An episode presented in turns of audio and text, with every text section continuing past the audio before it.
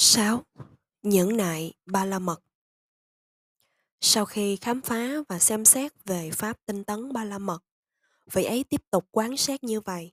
Riêng năm pháp ba la mật này thì không thể hình thành những yếu tố thành Phật. Chắc phải có những yếu tố khác mới đủ làm chín mùi đạo quả Phật và nhất thiết trí. Ta sẽ tra xét chúng. Rồi vị ấy tự sách tấn mình như vậy.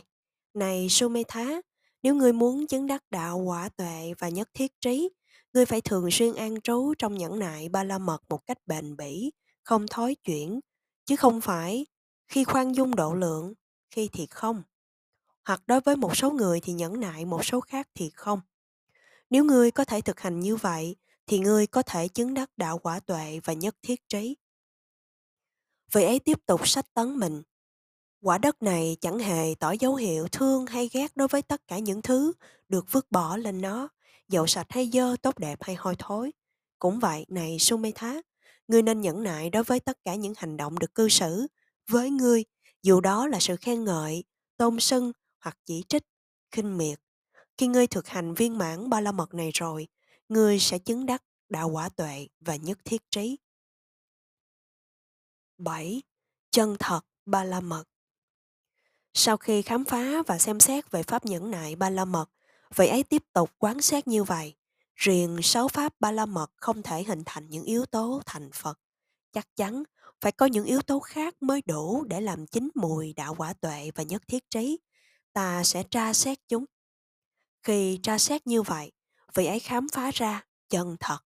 Chân thật là ba la mật thứ bảy mà chư vị Bồ Tát quá khứ luôn luôn tu tập và thực hành viên mãn rồi vị ấy tự sách tấn mình như vậy.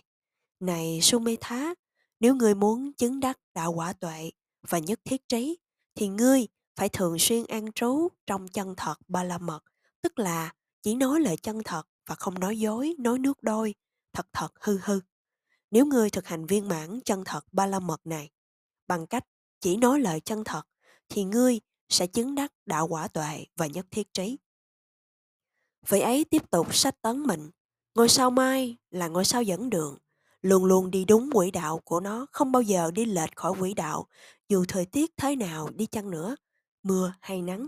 Cũng vậy, này Sumitha, người không nên đi lệch ra ngoài con đường chân thật. Con đường này gồm có 8 phần, tức là một Những điều ngươi thấy 2. Những điều ngươi nghe 3. Những điều ngươi cảm giác, ngửi, nếm, đụng chạm Những điều ngươi biết những điều ngươi không thấy, những điều ngươi không nghe, những điều ngươi không cảm giác, những điều ngươi không biết. Khi ngươi thực hành viên mãn chân thật ba la mật này rồi, ngươi sẽ chứng đắc đạo quả tuệ và nhất thiết trí. Thứ tám, quyết định ba la mật. Sau khi khám phá và tra xét pháp chân thật ba la mật vậy ấy tiếp tục xét như vậy. Riêng bảy pháp này không thể hình thành những yếu tố thành phật chắc chắn phải có những yếu tố khác nữa mới đủ để làm chín mùi đạo quả tuệ và nhất thiết trí. Ta sẽ tra xét chúng. Khi tra xét như vậy vị ấy khám phá ra quyết định là ba la mật thứ 8 mà chư vị Bồ Tát quá khứ luôn luôn tu tập và thực hành viên mãn, rồi vị ấy tự sách tấn mình như vậy. Này Sumetha, nếu người muốn chứng đắc đạo quả tuệ và nhất thiết trí, người phải thường xuyên an trú trong quyết định ba la mật khi ngươi đã thực hành viên mãn một cách vững chắc không dao động quyết định ba la mật này rồi, ngươi sẽ chứng đắc đạo quả tuệ và nhất thiết trí. Vị ấy tiếp tục sách tấn mình. Một ngọn núi đá to lớn nằm ở vùng đất cứng, không thể bị những cơn cuồng phong làm lung lay. Cũng vậy, này Sumetha, những việc phước mà ngươi đã quyết định làm thì phải luôn luôn thực hiện, không được bỏ qua. Khi ngươi đã thực hành viên mãn quyết định ba la mật này rồi, ngươi sẽ chứng đắc đạo quả tuệ và nhất thiết trí. Thứ 9.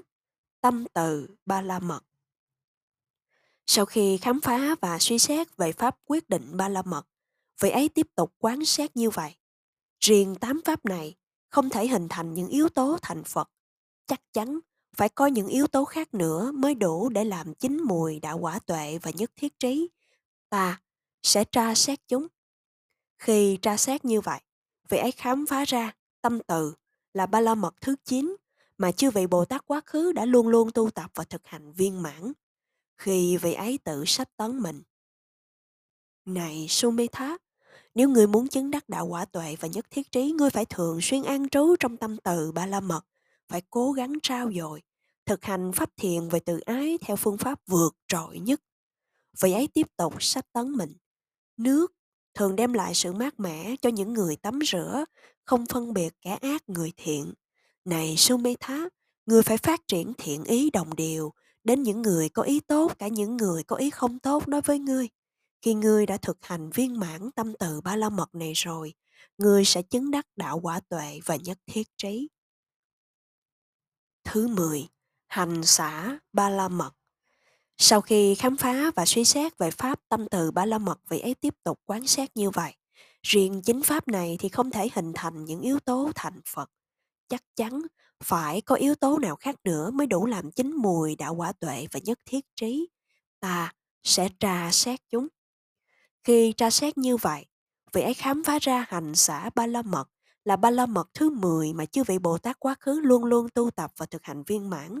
Rồi vị ấy tự sách tấn mình này, Sumetha, hai quả cân giữ thân bằng không nghiêng về bên nào. Cũng vậy, nếu ngươi muốn giữ tâm quân bình trầm tĩnh, khi đối mặt với hạnh phúc và khổ đau, ngươi sẽ chứng đắc đạo quả tuệ và nhất thiết trí. Vị ấy tiếp tục sánh sách, sách tấn mình. Này Sumitha, đại địa này không tỏ dấu hiệu thương ghét đối với tất cả những vật được quăng bỏ lên nó dầu sạch sẽ hay hôi thối. Cũng vậy, này Sumitha Ngươi phải luôn luôn giữ tâm quân bình, không bị tác động bởi thương và ghét. Khi ngươi đã thực hành viên mãn hạnh xã ba la mật này rồi, ngươi sẽ chứng đắc đạo quả tuệ và nhất thiết trí.